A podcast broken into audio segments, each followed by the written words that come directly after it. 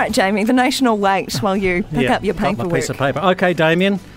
Have I got you? Sorry about the long-winded Yeah, intro. yeah, kia how are you? I'm not bad. No, were you at the Ahuwhenua Awards? I think you were on Friday night. I, I was. It's an, always an amazing uh, event, and uh, you know, great celebration of, of you know, an, incredible stories um, of how some of this Maori land came back into Maori hands. And, and you know is now you know leading the way in terms of productivity, multi land use kind of options. Uh, great stories. Yeah, great history with the trophy as well. That the winners get every second year it's sheep and beef and altern- alternates with dairy. Yeah, I'm you going know to the story. contradict you because they also brought in horticulture, so now it's all three Oh, okay. industries uh, just do. recently. And, and it's a real Bledisloe Cup. It makes the other one look a little uh, minute, really, doesn't it? Yeah, well, it was presented or gifted by Lord Bledisloe, who was the Governor General at the time. And I was just reading, and I've left that piece of paper, unfortunately, in my office, and it'll be rude of me to run out and grab it again. It the would. history of the cup or the trophy, because it's been lost. Um, It's been burnt in a down. pub fire. yeah. Sounds like the uh, records of the Riversdale Rugby Club burnt in a pub fire. We weren't even sure when our centenary was. Anyhow, Damien, so that's the good news. You were there supporting farming there.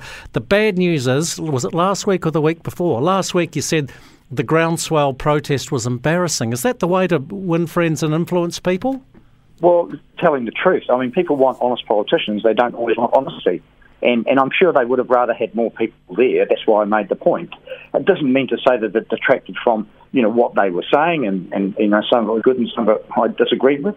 Um, but, but that's why I made it. It was an, an honest comment about the numbers of people who turned up. Why don't you engage with groundswell more readily? Um, look, I, I have met and spoken with them, but you know they they connected to other groups connect to them, and I, I don't agree with what they're saying. And there are elected industry leaders who we meet with and speak with, and many farmers who, I, who contact me uh, on many occasions. So I, I don't feel I'm disconnected. See, you've, uh, have you um, alienated yourself now from the likes of Beef and Lamb New Zealand? And we'll ask Nikki Hislop this one uh, shortly on the show. And Dairy NZ. I know Federated Farmers, if we can find Andrew Hoggard, I mean, he's a bit fired up. I reckon he's about to blow a valve. Look, I think it's really important you ask Nikki if she's read through both the documents and she can point to the wording where there's major issues here. There are questions around the sequestration um, and acknowledgement of the technical challenges around, you know, measuring that and not making it too uh, complicated for farmers. And of course, the one of, of a committee that would recommend where the money goes. Government's not going to determine where it goes. Um, so, so, you know, there's there's a bit of misinformation or misinterpretation of, of what is actually in the document. So it's really important. Well, I've read her. I've read her column in the Otago Daily Times, and this is what I'll reference when I chat to her. She's, and to quote her, extremely. This is Beef and Lamb New Zealand. Extremely disappointed that the government has put forward a proposal that does not reward and incentivise the plantings that farmers have done and continue to do so. Because I reckon you guys are dumb, Damien. I reckon you're really No, dumb. no, no, no. It's Just let me finish. Just let me finish. recognising. No, you aren't. If you if true. you if you'd agreed to everything that the industry No, no, good bodies and the were some pr- and the rural trees. sector turn them down for a moment, Rowena. If you'd listened to everything that the sector had put forward and ticked it off, you'd be have no problem.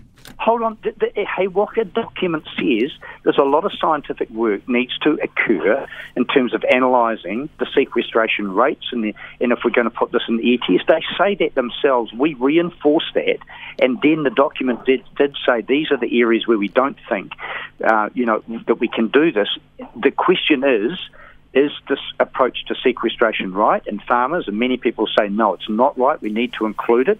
I agree with them. We do need to include all of that, but we've got to go through the scientific process of making sure that we've got the figures accurate and that when they fall over or blow down, then, then you know, farmers are going to have to pay that back. Making sure the system is not so complex as to make it. Well, he, uh, Damien, here's a eureka moment for you.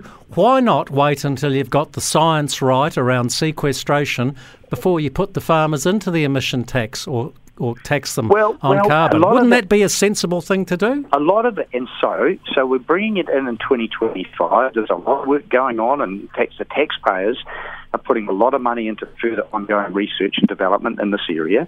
And and it was recommended that it might be until 2027 before we get all of this ironed out. The question of whether you could then retrospectively bring it back in is, I think, a discussion we have to have. These are the things that we're working through. Jamie, I, I apologise. I, I would love to continue. I've got to go down and speak in the House. Um, it's the introduction of the organics bill, so you'd be really pleased to hear that.